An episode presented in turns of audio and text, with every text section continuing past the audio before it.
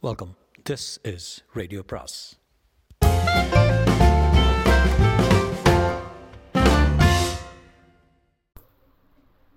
பொன்னியின் செல்வன் அத்தியாயம் பத்து. கண் திறந்தது. முதலில் நதி வெள்ளத்திலும் பின்னர் உடைப்பு வெள்ளத்திலும் அகப்பட்டு திண்டாடியபடியால் பெரிதும் களைப்படைந்திருந்த பழுவேட்டரையர் வெகு நேரம் நினைவற்று உணர்ச்சியற்று கட்டை போல கிடந்து தூங்கினார். வேண்டிய அளவு தூங்கிய பிறகு லேசாக நினைவுகளும் கனவுகளும் தோன்றின. ஒரு சமயம் துர்கா பரமேஸ்வரி கோவில் விக்கிரகத்திலிருந்து புறப்பட்டு நாலு அடி எடுத்து வைத்து நடந்து வ- அவர் அருகில் வந்தாள். அனல் வீசிய கண்களினால் அவரை உற்று நோக்கிய வண்ணம் திருவாய் மலர்ந்தாள். அடே பழுவேட்டரையா நீயும் உன் குலத்தாரும் தலைமுறை தலைமுறையாக எனக்கு வேண்டியவர்கள். ஆகையால் உனக்கு எச்சரிக்கிறேன். உன்னுடைய அரண்மனையில் நீ கொண்டு வந்து வைத்திருக்கிறாயே. அந்த நந்தினி என்பவள் மனித பெண் உருக்கொண்ட ராட்சசி. உன்னுடைய குலத்தையும் சோழர் குலத்தையும் வேரோடு அழித்து போடுவதற்காக வந்தவள். அதற்கு சரியான சமயத்தை எதிர்பார்த்து கொண்டிருக்கிறாள். அவளை அரண்மனையிலிருந்தும் உன் உள்ளத்திலிருந்தும் அப்புறப்படுத்தி விட்டு மறுகாரியம் பார். இல்லாவிட்டால் உனக்கும் உன் குலத்துக்கும் என்றும் அழியாத அபகீர்த்தி ஏற்படும். இவ்விதம் எச்சரித்துவிட்டு தேவி திரும்பிச் சென்று விக்கிரகத்துக்குள் புகுந்து கலந்து விட்டாள். பழுவேட்டரையர் திடுக்கிட்டு எழுந்தார். அவர் உடம்பு கிடுகிடு என்று நடுங்கிக் கொண்டிருந்தது தாம் கண்டது கனவுதான் என்று நம்புவதற்கு அவருக்கு சற்று சிரமமாகவே இருந்தது. ஆயினும் அப்படித்தான் இருக்க வேண்டும் என்று தீர்மானித்துக் கொண்டார். பொழுது நன்றாக விடிந்திருந்தது. புயலின் உக்ரம் தணிந்திருந்தது. மழை நின்று போயிருந்தது. சோ என்ற சத்தம் மட்டும் கேட்டுக்கொண்டிருந்தது. கோவில் வெளிமண்டபத்தின் விளிம்பில் அருகில் வந்து நின்று சுற்றுமுற்றும் பார்த்தார். அவர் கண்ட காட்சி உற்சாகமளிப்பதாக இல்லை. கொள்ளிடத்தின் உடைப்பு இதற்குள் மிகப்பெரியதாக போயிருந்தது. நதி வெள்ளத்தில் ஏறக்குறைய பாதி அந்த உடைப்பின் வழியாக குபு குபு என்று பாய்ந்து கொண்டிருந்ததாக தோன்றியது. கிழக்கு திசையிலும் தெற்கு திசையிலும் ஒரே வெள்ளக்காடாக இருந்தது. மேற்கே மட்டும் கோவிலை அடுத்து சிறிது தூரம் வரையில் வெள்ளம் சுழி போட்டு கொண்டு துள்ளி குதித்து கொண்டு போயிற்று.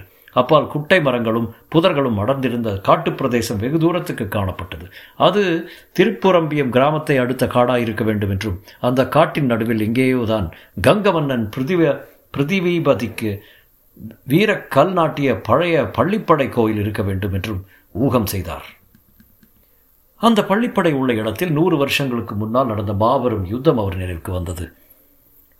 அந்த போரில் சோழர் குலத்துக்கு உதவியாக தமது முன்னோர்கள் செய்த வீர சாகச செயல்களையும் ஞாபகப்படுத்திக் கொண்டார். அப்படிப்பட்ட தமது பெரும் பழம்பெருங்குலத்துக்கு இந்த நந்தினியால் உண்மையிலேயே அவக்கேடு நடந்து நேர்ந்து விடுமா? துர்கா பரமேஸ்வரி தனது கனவிலே தோன்றி கூறியதில் ஏதேனும் உண்மை இருந்தாலும் இருக்குமோ?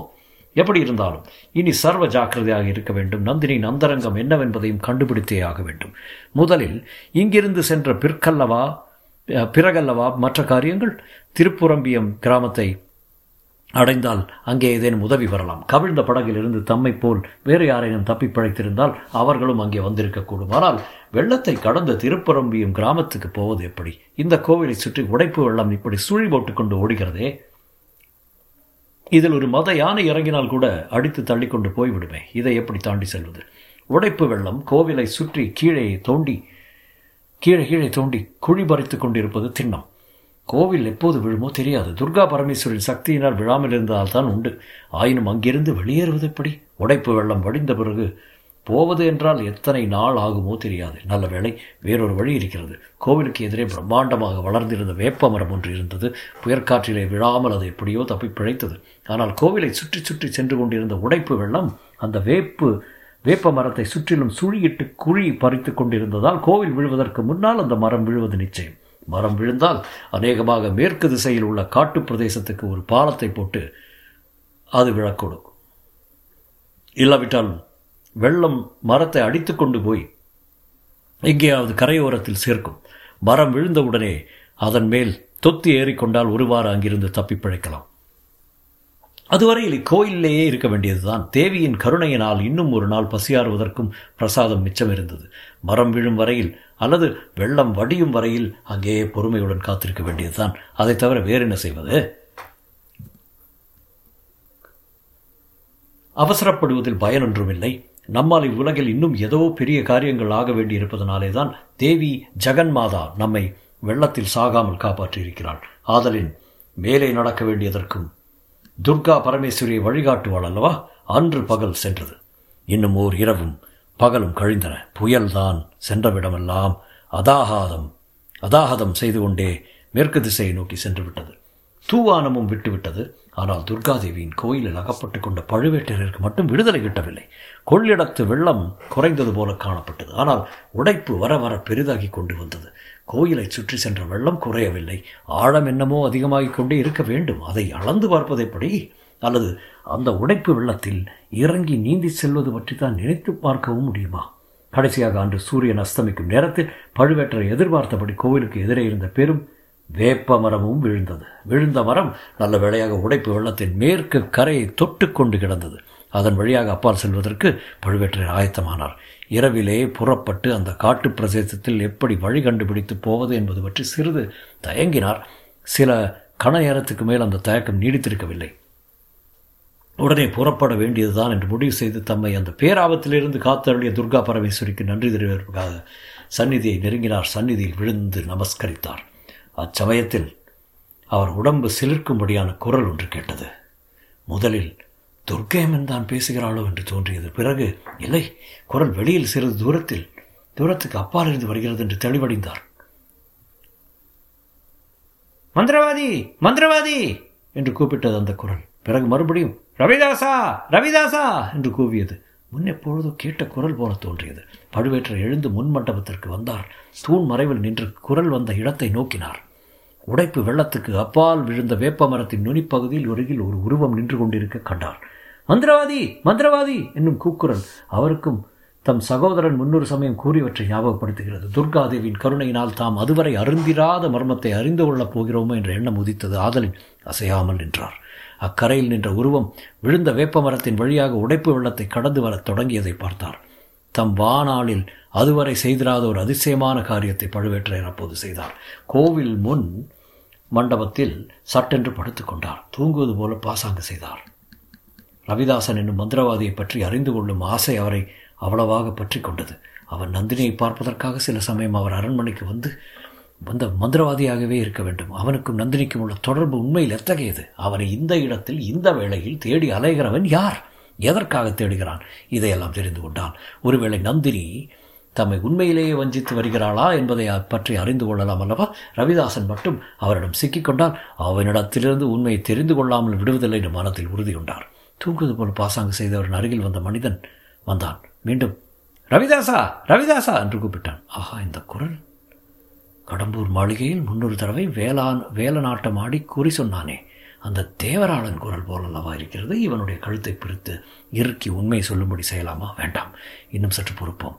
இவன் மூலமாக மந்திரவாதி ரவிதாசனை பிடிப்பதர் அல்லவா முக்கியமான காரியம். மந்திரவாதி சூரியன் அஸ்தமிப்பதற்குள்ளே தூங்கிவிட்டாயா? அல்லது செத்து தொலைந்து போய்விட்டாயா? என்று சொல்லிக்கொண்டே வந்த மனிதன் பழுவேற்றையின் உடம்பை தொட்டு அவருடைய முகம் தெரியும்படி புரட்டினான். அப்படி புரட்டியும் பழுவேற்றை ஆடாமல் அசையாமல் கிடந்தார். பின் மாலையும் முன்னிரவும் கலந்து மயங்கிய அந்த நேரத்தில் மங்கலான வெளிச்சத்தில் தேவராளன் ஆமாம் அவனே தான் பழுவேற்றையின் முகத்தை பார்த்தான். தன் கண்களை நன்றாக துடைத்து கொண்டு இன்னொரு தடவை உற்று பார்த்தான். பீதியும் பயங்கரமும் ஆச்சரியமும் அவநம்பிக்கையும் கலந்து துணித்த ஈனக்குரலில் ஓ ஆ என்று உலையிட்ட வண்ணம் அவ்விடத்தை விட்டு ஓட்டம் பிடித்தான். பழுவேற்றர் கண்ணை திறந்து நிமிர்ந்து பார் உட்கார்ந்து பார்ப்பதற்குள்ளே அவன் கோயிலுக்கு முன்னால் இருந்த பலிபீட திறந்த மண்டபத்தை இரண்டு எட்டு எட்டில் தாண்டி சென்று வேப்பமர பாலத்தின் மீது வேகமாக நடக்கத் தொடங்கிவிட்டான். திரும்பி பார்ப்பதற்கு கூட ஒரு கணமும் இல்லாமல் அதிவிரைவாக மரத்தின் மீது ஓட்டமும் தாவலுமாக சென்று அக்கறை அடைந்தான். மறுகணம் புதர்களும் மரங்களும் அடர்ந்த காட்டில் மறைந்து விட்டான். பழுவேற்றையர் அவன் விரண்டு தாவி ஓடுவதை கண்கொட்டா வியப்புடன் பார்த்து கொண்டிருந்தார். காட்டில் அவன் மறைந்ததும் சமயம் நேர்ந்தபோது அவனை பிடிக்காமல் தாம் விட்டுவிட்டது தவறோ என்ற ஐயம் அவரை பற்றி கொண்டது. உடனே அவரும் குதித்து எழுந்து ஓடினார். தேவராளனைப் போல அவ்வளவு மேகமாக மரப்பாலத்தின் மேலில் பேரில் தா அவரால் தாவிச் செல்ல முடியவில்லை. மெல்ல மெல்ல தட்டு தடுமாறி கிளைகளை ஆங்காங்கு பிடித்து கொண்டுதான் போக வேண்டியிருந்தது. அக்கறை அடைந்ததும் காட்டுப் பிரதேசத்துக்குள்ளே ஒற்றையடி பாதை ஒன்று போவது தெரிந்தது. அதை உற்று பார்த்தார். சேற்றில் புதிதாக காலடிகள் பதிந்திருந்தது தெரிந்தது. அந்த வழியிலே தான் தேவராளன் போயிருக்க வேண்டும் என்று தீர்மானித்து மேலே விரைவாக நடந்தார். அது முன்னிலா காலமானாலும் வானத்தில் இன்னும் மேகங்கள் சூழ்ந்திருந்தபடியால் நல்ல இருட்டாகவே இருந்தது. காட்டுப் பிரதேசத்தில் என்னவெல்லாமோ சத்தங்கள் கேட்டன. புயலிலும் மழையிலும் அடிப்பட்டு கஷ்டங்களுக்கு உள்ளாகியிருந்த காட்டில் வாழும் ஜீவராசிகள் கணக்கற்றவை. மழை நின்றதினாலே ஏற்பட்ட மகிழ்ச்சியை தெரிவித்து குரல் கொடுத்து கொண்டு அங்குமிங்கும் சஞ்சரித்தன. ஒற்றையடி பாதை சிறிது தூரம் போய் நின்றுவிட்டது. ஆனால் பழுவேட்டரையர் அத்துடன் நின்றுவிட விரும்பவில்லை. அன்றிரவு முழுவதும் அந்த காட்டில் அலைந்து திரியும்படி நேர்ந்தாலும் அந்த தேவராளனையும் அவன் தேடிப் போகும் மந்திரவாதி ரவிதாசனையும் பிடித்தே தீருவது என்று தீர்மானித்துக் கொண்டு காட்டு புதர்களில் வழிகண்ட இடத்தில் நுழைந்து சென்றான். ஒரு ஜாம நேரம் காட்டுக்குள் அலைந்த பிறகு சற்று தூரத்தில் வெளிச்சம் ஒன்று தெரிவதை பார்த்தார். அந்த வெளிச்சம் என்ற இடத்தில் இல்லாமல் நில்லாமல் போய்க் கொண்டிருந்தபடியால் அது வழி கண்டுபிடிப்பதற்காக யாரோ கையில் எடுத்துச் செல்லும் சுளுந்தின் வெளிச்சமாகவே இருக்க வேண்டும் என்று தெரிந்தது. அந்த வெளிச்சத்தை குறிவைத்துக் கொண்டு வெகு விரைவாக நடந்தார். வெளிச்சத்தை நெருங்கி சென்று கொண்டிருந்தார். கடைசியாக அந்த சூழ்ந்து வெளிச்சம் காட்டின் நடுவே ஒரு பாழடைந்த மண்டபத்தை வெளிச்சம் போட்டு காட்டுவது போல காட்டிவிட்டு உடனே மறைந்தது.